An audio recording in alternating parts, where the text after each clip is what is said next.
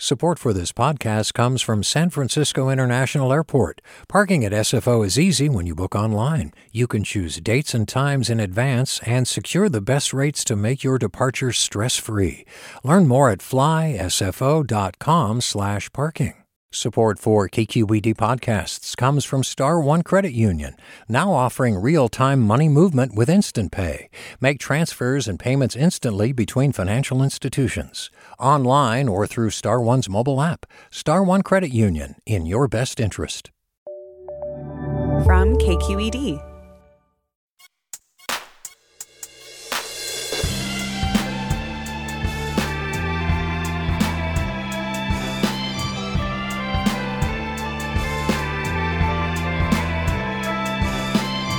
From KQED in San Francisco, I'm Mina Kim. Coming up on Forum, why do we collect the things we do? Pokemon cards, antique tea sets, sneakers.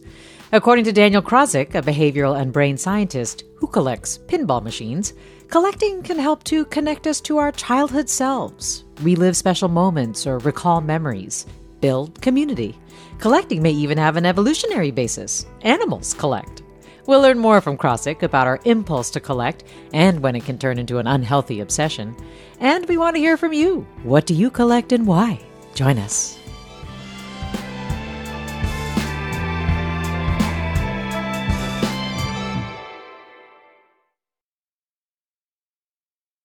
Welcome to Forum. I'm Mina Kim.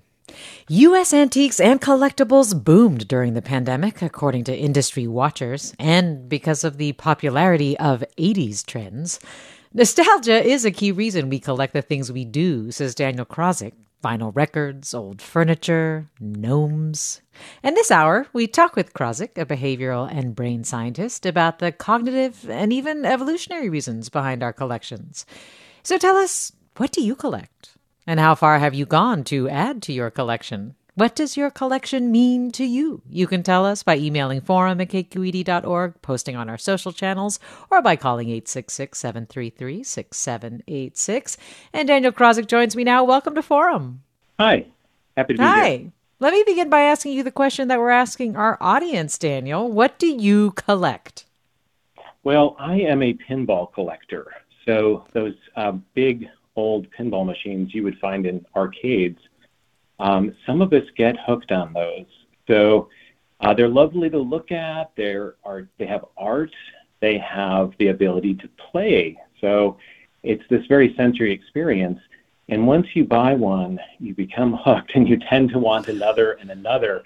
The problem being they're not small and they're not light.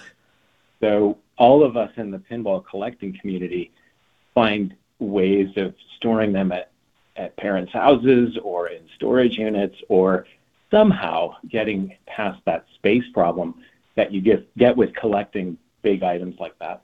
Yeah, so it sounds like a pinball machine is definitely a commitment. So it must mean something special to you. What do you think the pinball machine means to you that that makes you want to make that effort?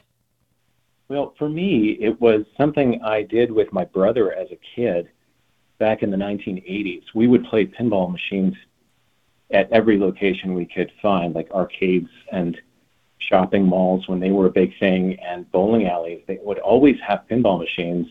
And so I think between the two of us, we got into the hobby.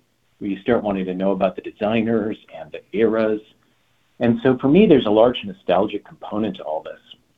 I really like the fact that uh, it was something I did with my brother, and it was also part of my childhood, which childhood memories have a unique space within our minds where uh, they're just different.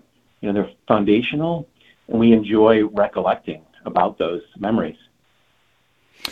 Tell me about your favorite pinball machine in your collection. That would be Haunted House from 1982. And this was a time when Pac Man and Space Invaders were dominating arcades. The pinball companies and pinball manufacturers were busy at work trying to do innovative things. And so this game actually has three play fields. So it has an upper upstairs, kind of a middle level, which is typical for a pinball, and then it has Wow. a oh. window in the middle, and there's actually a, a basement level, and has wonderful Bach toccata and fugue music and lightning strobes on the the glass, and so um, it's just a very cool sensory experience, and it's tied to childhood memories, as I mentioned earlier. So, talk a little bit about the role of nostalgia, childhood memories, and its relationship to collecting. Um, you, you, talked about sort of the tactile role that these pinball machines can play, but what is it just simply about having a physical object um, that also contributes to this? Yeah, the, the physical object is important because I think of the brain taking in not just sights, but sounds and information through touch.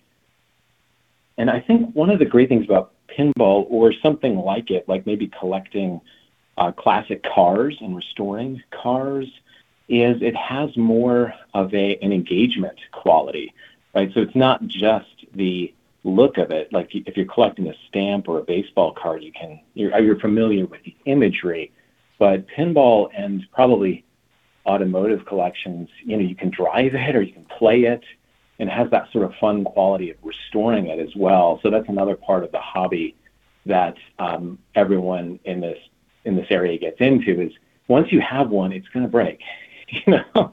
so you have to learn to fix them and it's just like automobiles. It's very satisfying to fix your pinball machine and get it working again. So that just adds to the, the experience of the thing. Yes, and I imagine it also really intensifies or helps boost our memory recall process. You've said something interesting where you said that items um, often stand in for who we think we are. They are a reference to our sense of self. What do you mean by that? You know, there's just something about long term memories. So, as a neuroscientist, I studied human memory, and we do this with brain imaging. And you can look at how there are recent, recent information that's represented quite differently than older information. And in the case of collections that have a nostalgia to it, you're actually talking about often, you know, decades ago. And so we, we have these long term memories that become very densely represented in our cortex. And so I think about that with collections. It's like the more densely interconnected your cortical representation is for a memory, um, as is typical for um, powerful childhood memories. Um, when you see that pinball machine again, or you get behind the wheel of a classic automobile from you know years and years ago, it's like this memory gets reawakened within your mind, and it's a very potent experience because, especially when you have touch, sound, and visuals, you know, and it, it just takes you back in time. And so there's something about that. We like to revisit our past through our collections. Well, let me go to caller Diane in Sunnyvale. Hi, Diane, you're on. Hi. Well, I collect hedgehogs, and it's a unique animal. It's not it's native to every continent except North and South America. So when I started, I thought it would be difficult to collect. And I now have over 500 hedgehog shaped items. And why it's, do you think uh, the hedgehog speaks to you so much, Diane? Well, they were, it, it was a common, back in the days, very common in Germany, and I'm German heritage and so they were very cute. They are cute, but and I always thought when I first moved to California, I was unique like a hedgehog. I was cute, but don't hug me because I didn't come from a hugging sort of area like California is that was 50 years ago, so I'm a Californian now. Diane, that is so funny because, um, yeah, that was one thing I noticed when I moved here from Canada was that Californians were real huggers. But, but Daniel, I love what Diane is saying because we were just talking about how we often think of our collections or the things that we collect as representations of the self, and Diane is just describing herself as a hedgehog, cute but not not cuddly. yeah, that, that's a that's a a great example. I, I like how there are 500 hedgehogs. it really is. I think that plays upon our collecting need to actually, um, you know, it's like the thrill of the hunt when you're when you sort of identify with something. There's something really satisfying about getting another one and yet another one.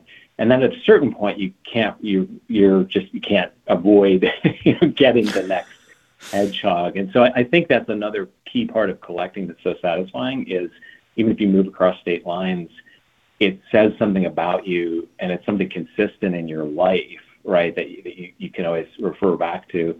And we are hunter gatherers. So we have the, the mammal brains of a foraging um, organism. And that is definitely part of collecting. Everyone has these wonderful stories about, you know, their, their favorite hedgehog as well as the hardest one to find and, you know, the, the lore of the collection kind of takes on a life of its own at a certain point. Yeah, you said we are hunter gatherers. So is that connected to what you think might be the evolutionary basis for why we do this? Like the benefits of it? You know, it, it probably is. So when you think about evolutionary psychology, you're often, you know, we weren't prepared to live in this scale of society, or the brain hasn't had enough time to catch up with adapting to a society this large and this electronically mediated at this point in history. So I always think about if you're going to think of, of an evolutionary reason for something, it's helpful to go back to a tribal past when we might have um, been migratory, you know, or um, at least had to go forage for food and goods. And I think that does increase our fitness. So in evolutionary terms, fitness means the chances of you know passing on genes. And certainly, if you could save for a rainy day, um, and that's not just in terms of food, uh, that could also be uh, other resources like tools in the case of people. So we can attach ourselves to objects, and we you know there's value in keeping those objects. So I think it does play upon some really primal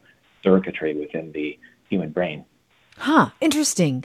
You know, there are people who collect an object to make money off of it later, right? Or because they want the value of it. Uh, and they see the potential for its rise in value. And I'm wondering if you consider them true collectors. Like my impulse was to say no, but somehow your description of hunter gatherers is making me wonder if they are. Okay, yeah. So um, could you reframe the, the Do you consider people who collect an object to make money off of it later a true collector, Daniel? Yeah, so if it's just about money, um, it, I think I would. That's a tough question. I think I would if anytime you're acquiring for the future. I guess that's the pure hunter gatherer collector, right? They have a specific thing in mind. They want to up the value to themselves. It's like being an investor. And I think within our investing lives, that borders on collecting as well. So I have had a chance to talk to a lot of uh, people in hedge fund management or financial management, and they get attached to positions they hold in, on certain companies, and they they fail to sell them. Um, it's known as the endowment effect. You know, you, you can actually that's purely to make money, but people kind of get um, roped into it, and they begin to get too uh, attached. So I think even if you're planning purely for value, um, you your brain is laying down memories, and you might just become more attached than you realize. Mm. We're talking with a brain and behavioral scientist from the University of Texas at Dallas, Daniel Krawczyk, about what he's learned about why we collect. And we'll talk more about it after the break. Stay with us. I'm Mina Kim.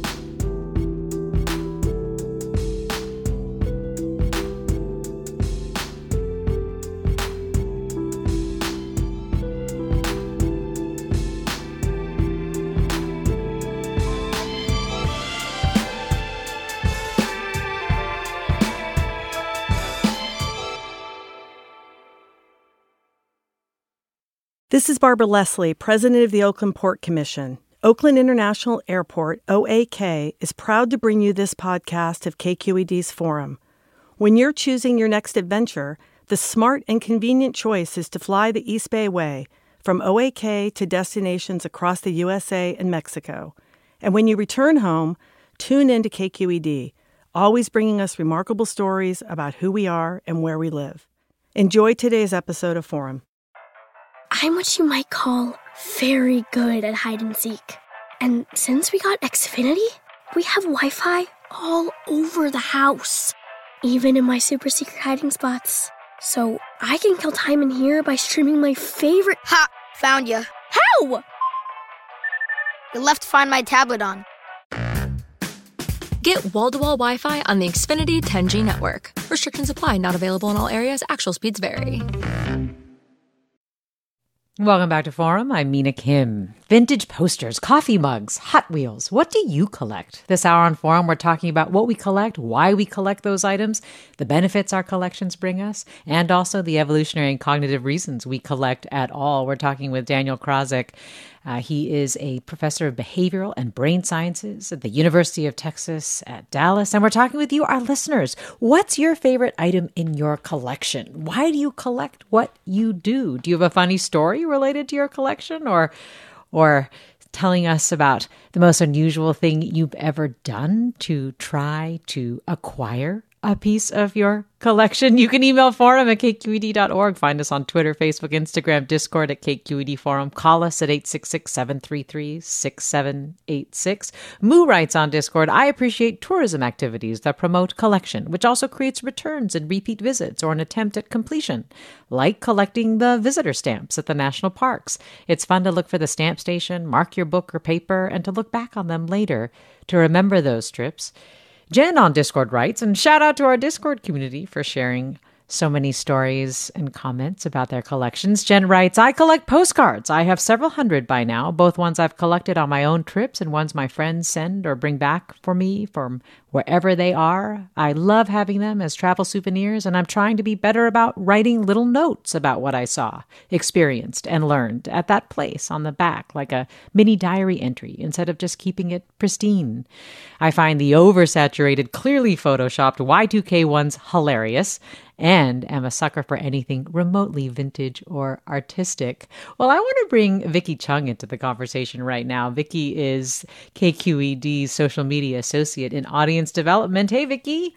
Hi, Mina. Thanks for having me. Thanks for coming on. You collect postcards too, right? I do. Um, I totally relate to what Jen from Discord said about having that um, being attracted to anything vintage or artsy. That's totally me. Yeah. What's a postcard that's really special to you, Vicky?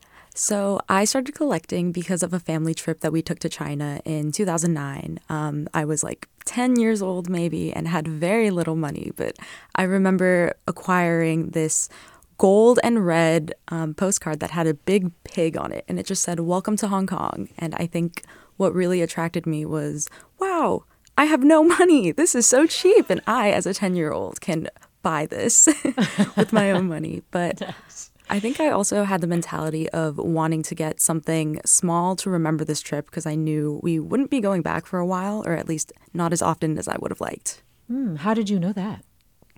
Um, just based on experience, we had only gone to China once about when I was about five years old at that point, and my mom was kind of like, hey, like, we might not mm. see your grandparents for a while, so just remember this trip. Yeah. Well, you also collect stickers, as I understand it. Do you want to tell us a little bit about your sticker collection?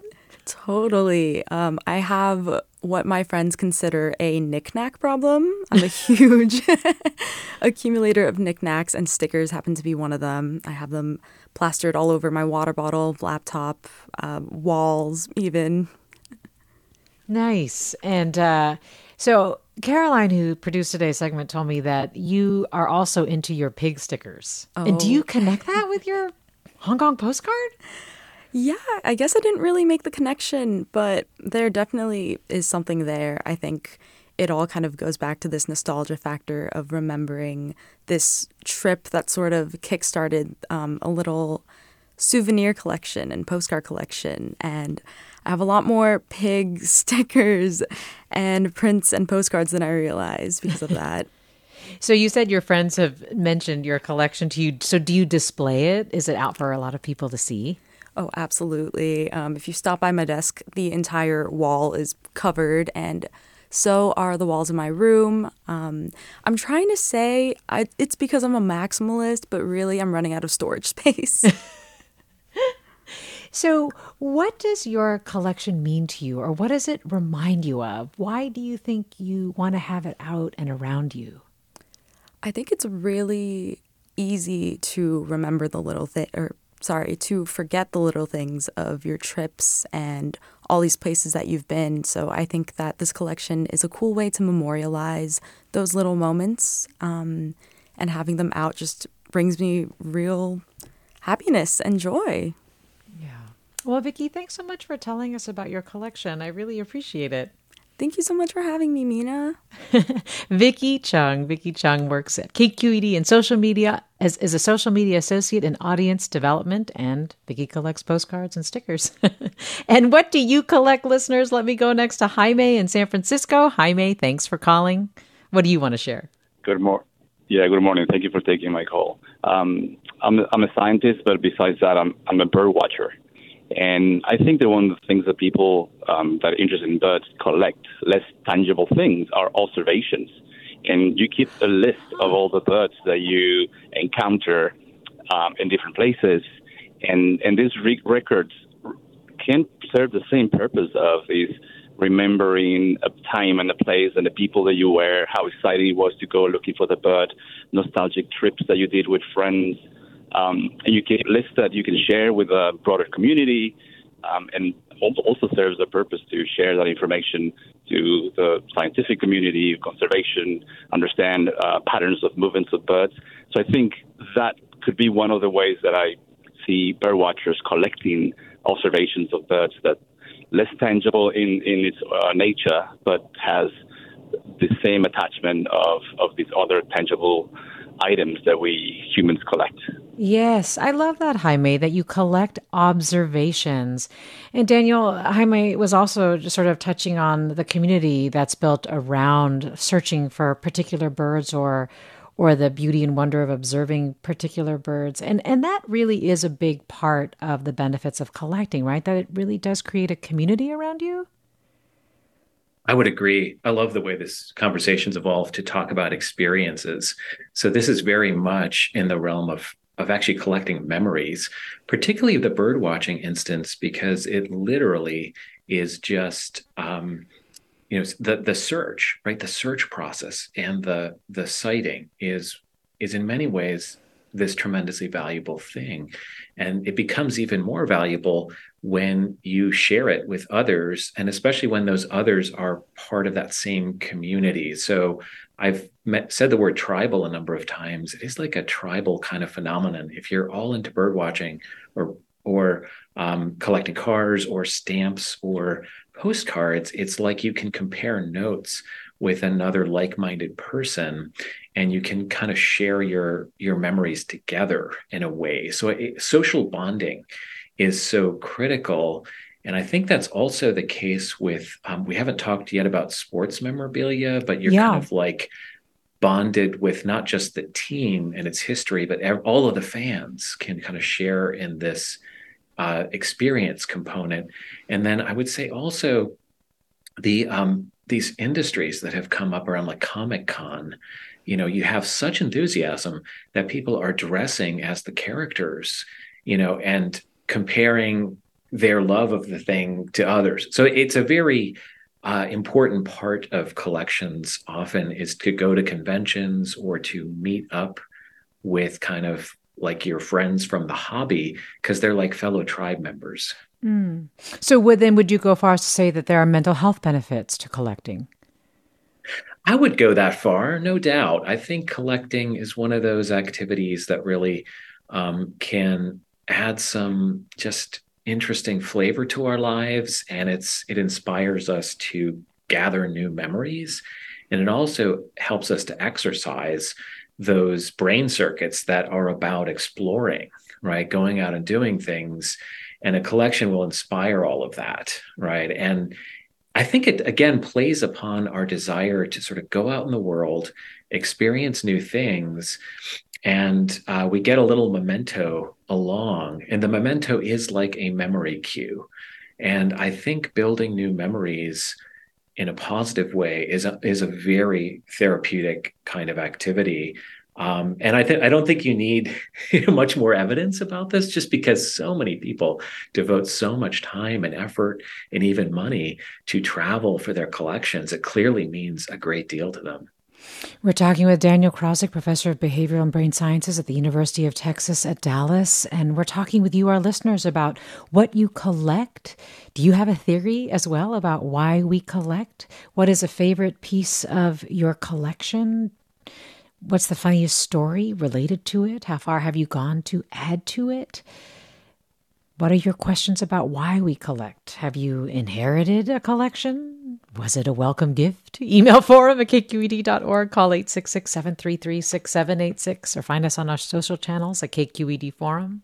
And Daniel writes The list of my collectibles is too long to put here antique radios, clocks, pocket watches, 78 records. I even owned a classic car. But trumpets connect me with my past and famous musicians I admire, such as Harry James. I have them restored whenever possible. I'm really into making old things new again. Being able to play these instruments makes them fun and meaningful. Gary writes on Discord My wife and I have collected commemorative shot glasses from almost every country and city, cruise, etc., that we've visited together over the past couple of decades. Why? It's something that's usually available, not too pricey, shelf stable, and doesn't degrade, and we keep them in a glass cabinet, and it's a fun and memorable way to look back and consider the adventures we've shared with one another. Gary's point really underscores what you were saying about. Uh, you know, really triggering memories for ourselves. Daniel's point about restoring trumpets and so on reminds me a little bit, Daniel, of of the fact that you had to work to really restore that favorite pinball machine of yours, the the Halloween one, right? Haunted house, that's right. Haunted house, yeah. Haunted house one. Talk a little bit about, you know, how far you went to try to get your pinball machine um, collection complete with that particular pinball machine, but also just the process of restoring and what that did for you. Yeah, th- this is again one of those examples where the activity part of the collection can be the restoration, and it's not true of all things. Um, but when you, whenever you're dealing with mechanical things or or like musical instruments, there's this desire to make something, um, you, you know, kind of the way you remember it, like when it would have been new in that era. And so, what a lot of nostalgic collections will involve some level of restoration.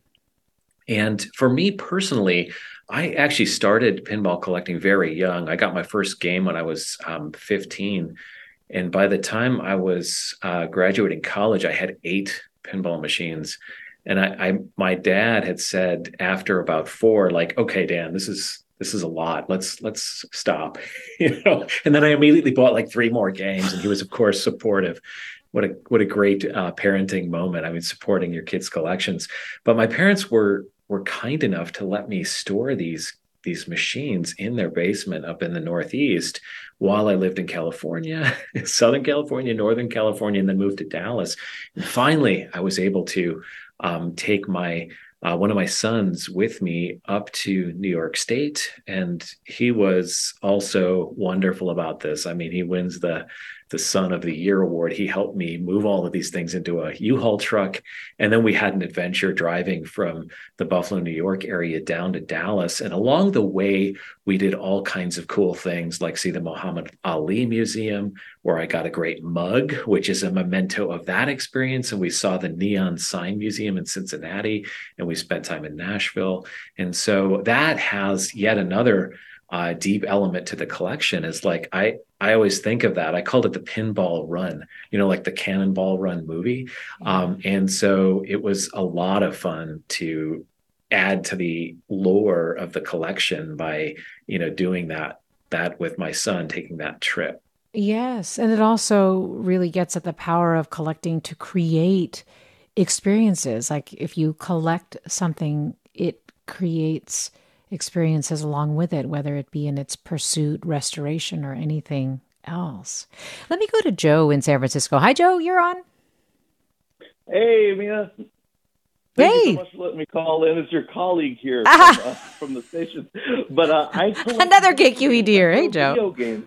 Yeah, from the 80s and 90s. I know it's not very long ago in people years, but in technology years, it's practically ancient. So I've got all these Nintendo and Sega machines that were under my uh, bed in my Richmond district apartment. And then during the pandemic, I moved to a bigger place with my wife. And all of a sudden, I pulled them all out and put them on shelves. And oh my God, I had a video game museum. it's kind of a lot. Wow, that is so cool, Joe. 80s, 90s video games. Oh, it's like a historical record. It real no, really is. You could. It goes from the original Mario Brothers all the way through to the present day. You can play your way through video game history right in my garage. and uh, you know, the, the, the, your your guest really hit me where I live because a lot of it is this experience of having played these games with my best friends growing up, and I really culture the place with with you know old magazines and posters from the era, and have like a kind of a spot in the garage. It really feels like you go back in time when you sit in these seats yeah. in front of the, in these particular games. And my friends still occasionally find time to come by in their busy lives, and we kind of go in the time machine and play together. Wow, that's really cool, Joe. I, I wonder, Daniel, do people collect things in part um, over the, over their, to to reflect their lifetimes, like almost as an autobiographical impulse too? I think there's no question about that. Autobiographical memory are the that that's the type of memory that is stored as episodes in your mind and they're specifically episodes about your life and we all vary in our nostalgic uh, capacity maybe you know and, and for whatever reason i'm one of those people that you know very much like the caller uh, i like to think about my childhood and and like my adolescent years and i like to um, you know i like to to to have those memories come alive. And so collecting can very much um, benefit you in that way. And i like also how you can bond with other people from that same era. It's almost like you're recreating the past. You're kind of time traveling to a formative period in your life and it's not just about the objects, it's about the experiences. Mm-hmm. And that can be the restoring, it can also be just chatting with a like minded person or a friend or even a, a, stranger. And you can bond over these shared memories. And it's almost like meeting someone from your past in a way. So, items in a collection can link us to the past, and that can actually serve as a link socially to other people who get it, you know? And again, not everyone has this. There are people that are less nostalgic, and for whatever reason, they just don't think that way. But there's a strain of us within society, and some of these callers certainly are part of that. And we just have this real love of autobiographical memories, and it, yeah. it's just somehow very satisfying. Let me see if I can squeeze Sean and San Mateo in before the break. Sean, go ahead. You're on. Hi, I'm calling because I'm addicted to plants.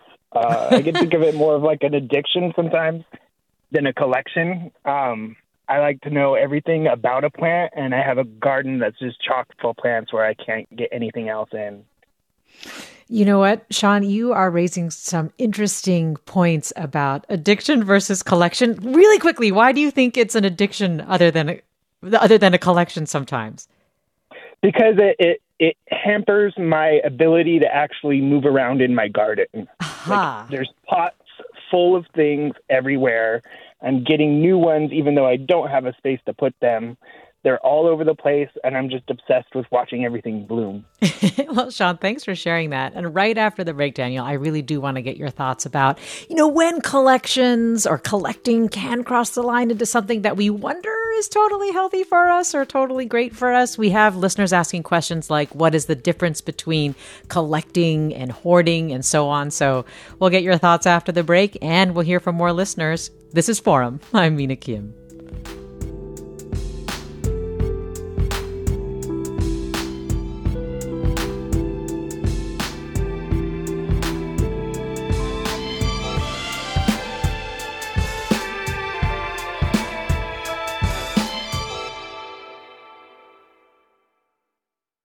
This is Barbara Leslie, President of the Oakland Port Commission. Oakland International Airport, OAK, is proud to bring you this podcast of KQED's Forum.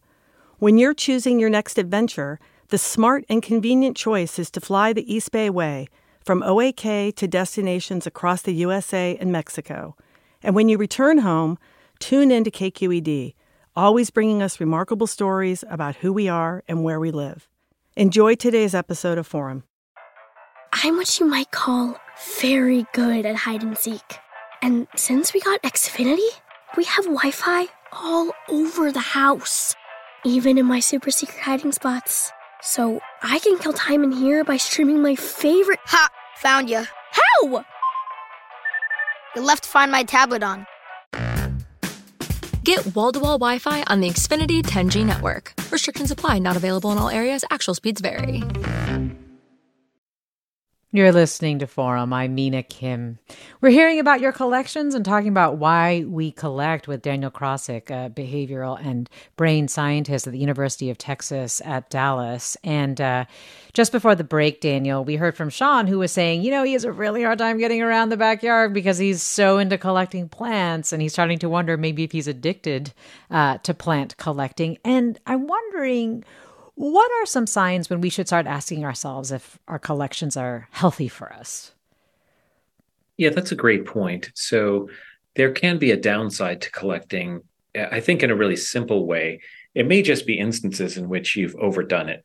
Like you've just gone too far with the collection, you got too involved in the thrill of the hunt and just acquired, you know, maybe more more objects than you planned to and we can sometimes get too attached to the objects and it's really a judgment call by the person. I think there's a lot of subjectivity here. Um, when a collection is bringing you joy and it's helping you to meet other people and bond with other people um, and it it gives you some extra meaning in your life those are all really positive things.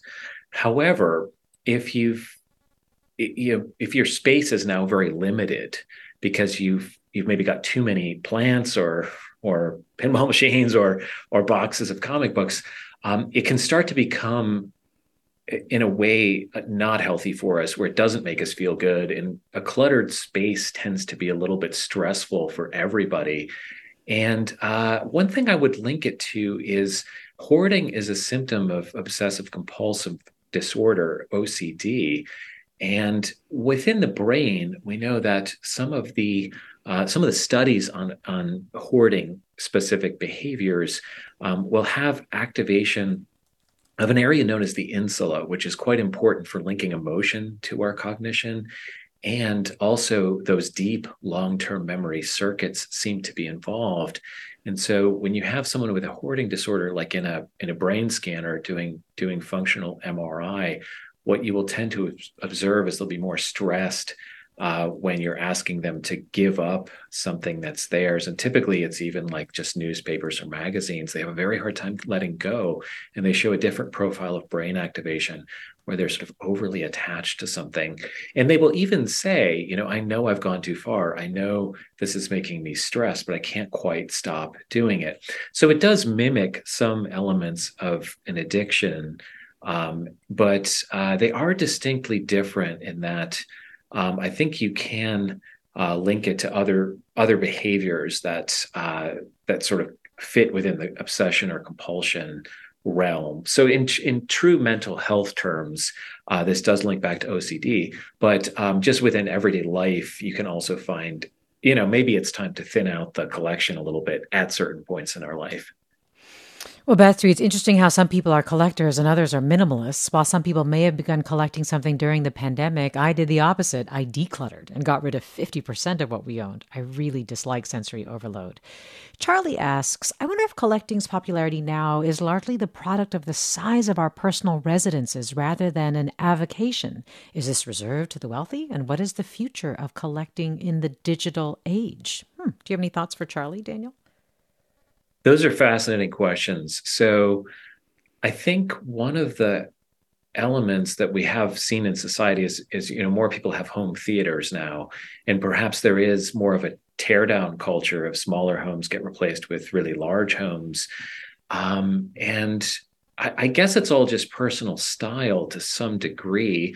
Um, I, I I agree that it can be difficult to avoid clutter you know, maybe because we have this sort of foraging, collecting circuitry within our brains, we have a tendency to keep acquiring and we will fill up the space however large it is or however small it is. It's not a unique problem.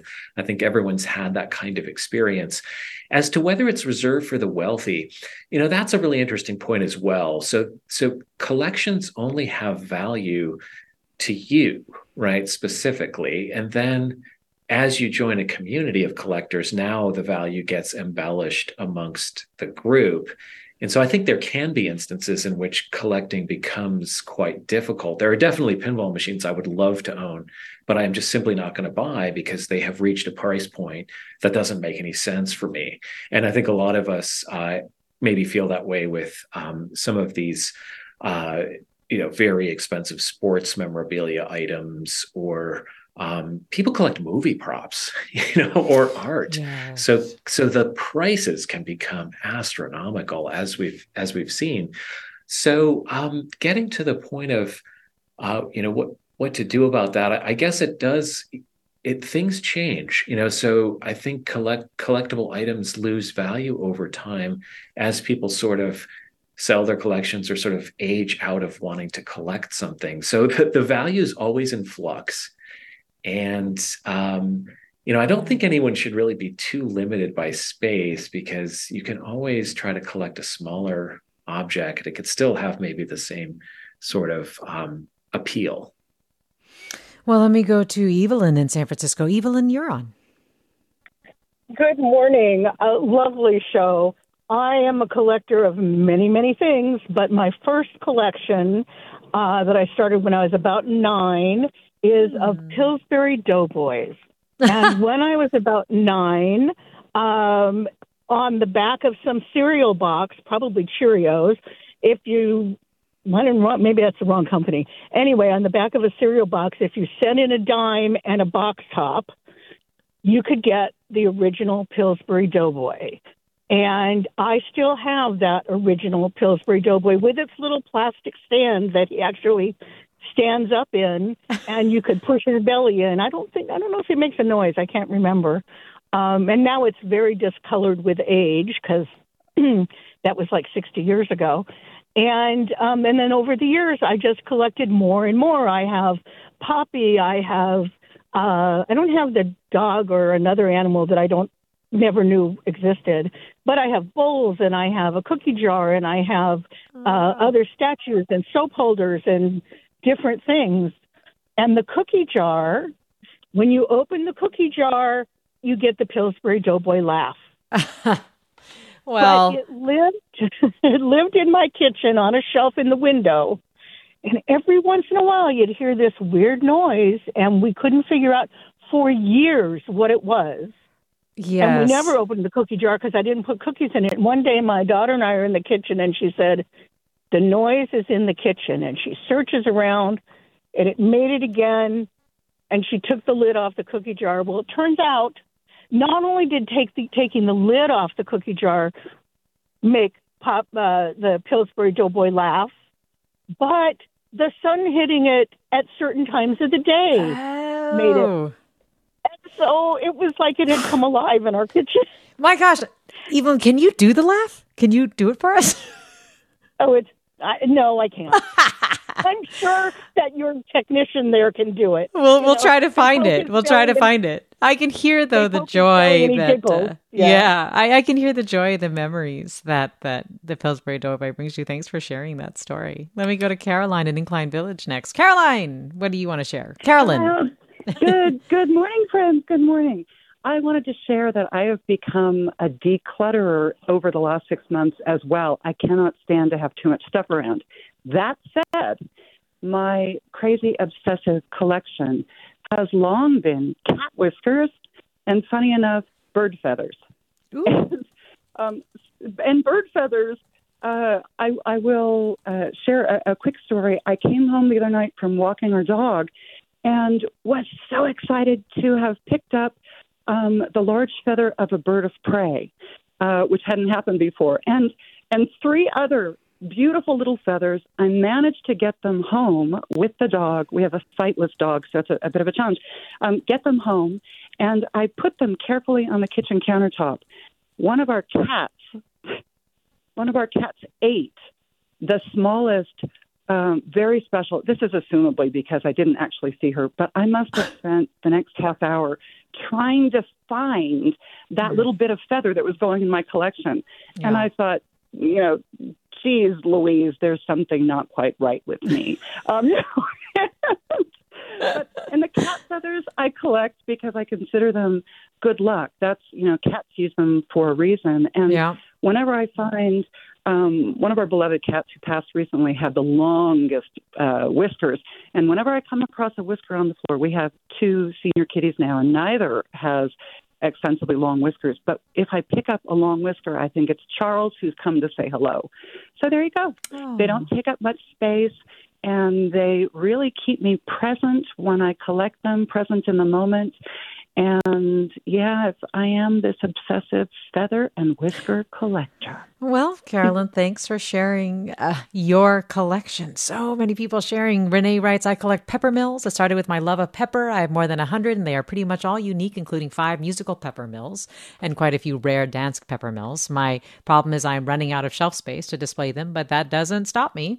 Heather tweets, I've collected concert tickets for about 40 years. It's more difficult now that most tickets are digital, but I still manage to save something from the show, so I have a memory of the experience. Another listener writes, It seems that some corporations have discovered the need for some people to collect.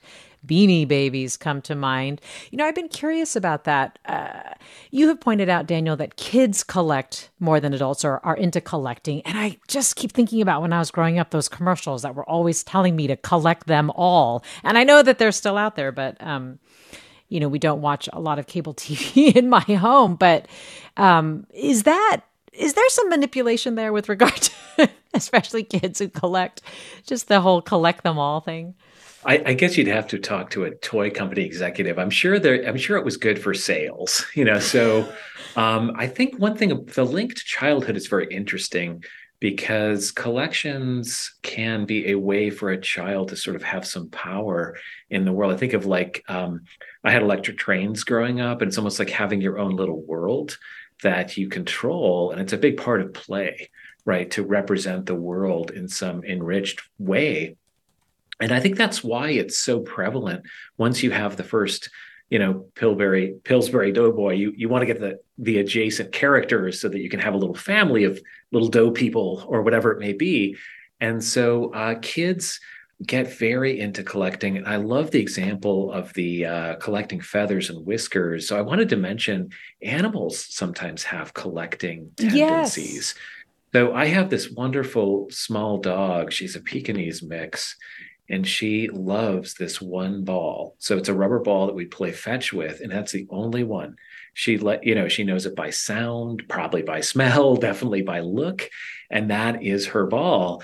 And then we we added a, another puppy and we got a bunch more toys and our Pikachon will take the toys and like put them in her dog bed like a collector. Like she's got this dragon horde of of the dog toys, and it's just it's like incredible. How does that happen? You know, we didn't do anything to encourage that behavior, but you can see like animals kind of have a collecting tendency as well. Yeah, really gets at the biological and evolutionary and all the other things that you were talking about by studying animals and why they collect and what parts of their brains are firing when they do it. It's all very fascinating. And we're talking about collecting with Daniel Krawczyk and with you. You are listening to Forum.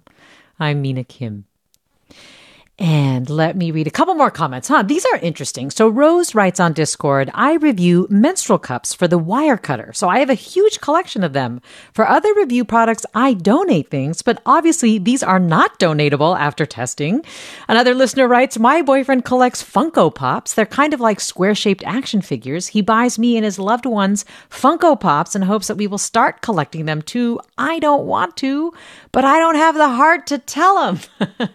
there are, are sort of like involuntary collections that are out there thinking about Rose and this listener's boyfriend. Like, I basically now have a massive book collection because I get so many books sent to me. Um, and so I decided then to start keeping the books of the interviews that I've done. And actually, now they've become really quite special um, because they're attached to so many memories and are sort of autobiographical over my radio career a little bit. But yeah, involuntary collections. Do you have any advice for this person who doesn't have the heart to tell their their boyfriend they don't want the Funko Pops?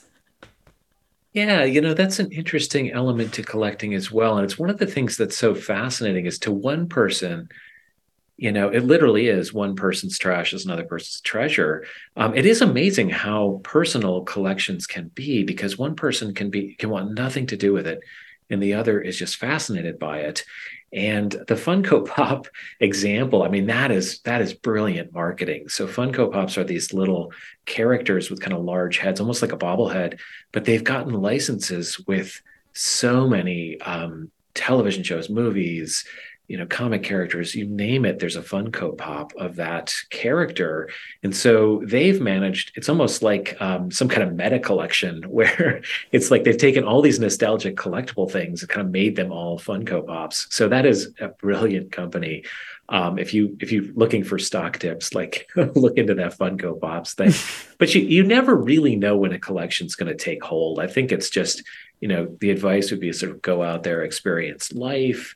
Um, you can either collect experiences or objects, or sometimes both. And often, the more you get involved with something, the more nostalgic it will become. And then you might want to collect something like special books, you know, that remind you of particular uh, interviews you did. You know, marking an occasion can can also be a good uh, memory cue. So I think that's really quite special also as long as it doesn't get out of control you know you might try out a collection and you never know when it's going to take hold well, Kathy tweets, I'm a librarian and I collect bookmarks. When I travel, I find local bookstores and ask for a store bookmark or business card. They make nice memories of places where I've been.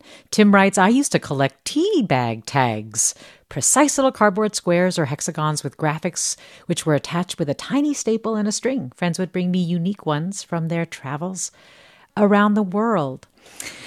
So, Daniel, what are you going to do with your, or what will you take from your mom's gnome collection, right? I mentioned gnomes in the introduction in part because I understand that your mom collects gnomes. Tell us a little bit about it. And does that gnome collection mean something to you?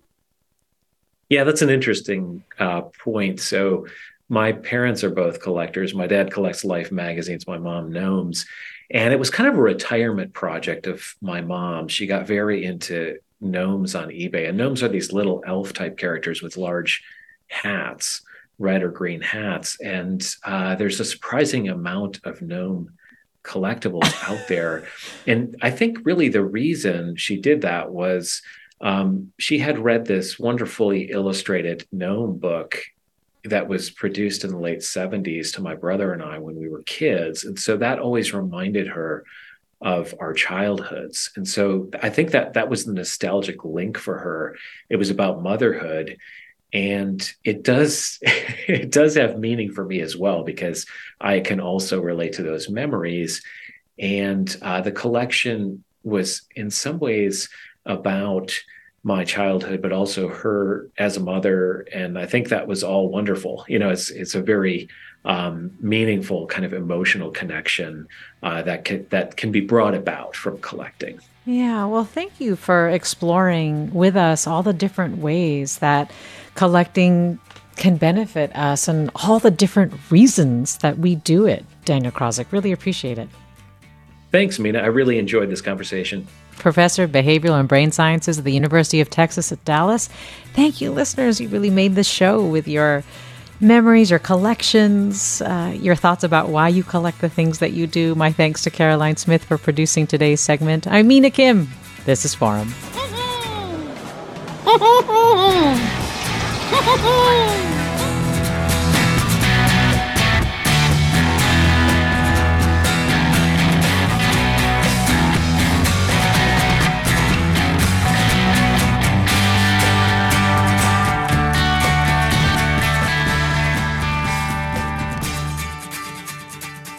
Funds for the production of KQED's forum are provided by the John S. and James L. Knight Foundation, the Generosity Foundation, the Germanacos Foundation, the Heising Simons Foundation, and the Bernard Osher Foundation, supporting higher education and the arts. This is Barbara Leslie, President of the Oakland Port Commission. Oakland International Airport, OAK, is proud to bring you this podcast of KQED's Forum. When you're choosing your next adventure, the smart and convenient choice is to fly the East Bay Way from OAK to destinations across the USA and Mexico.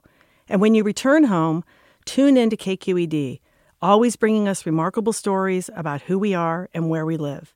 Enjoy today's episode of Forum. I'm what you might call very good at hide and seek. And since we got Xfinity, we have Wi Fi all over the house, even in my super secret hiding spots. So I can kill time in here by streaming my favorite. Ha! Found you. How?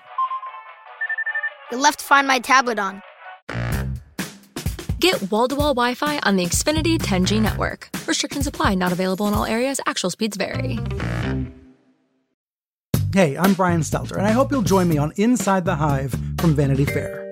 Every Thursday, I'm getting the inside take from the best reporters in the country on what figures like Elon Musk, Donald Trump, Kevin McCarthy, and Marjorie Taylor Greene are doing. I think she wants to make things happen. She wants to get legislation passed. She made clear to me that she wants to have a president who upholds Christian values. She embraces the term Christian nationalist. That's Inside the Hive from Vanity Fair, available wherever you get your podcasts.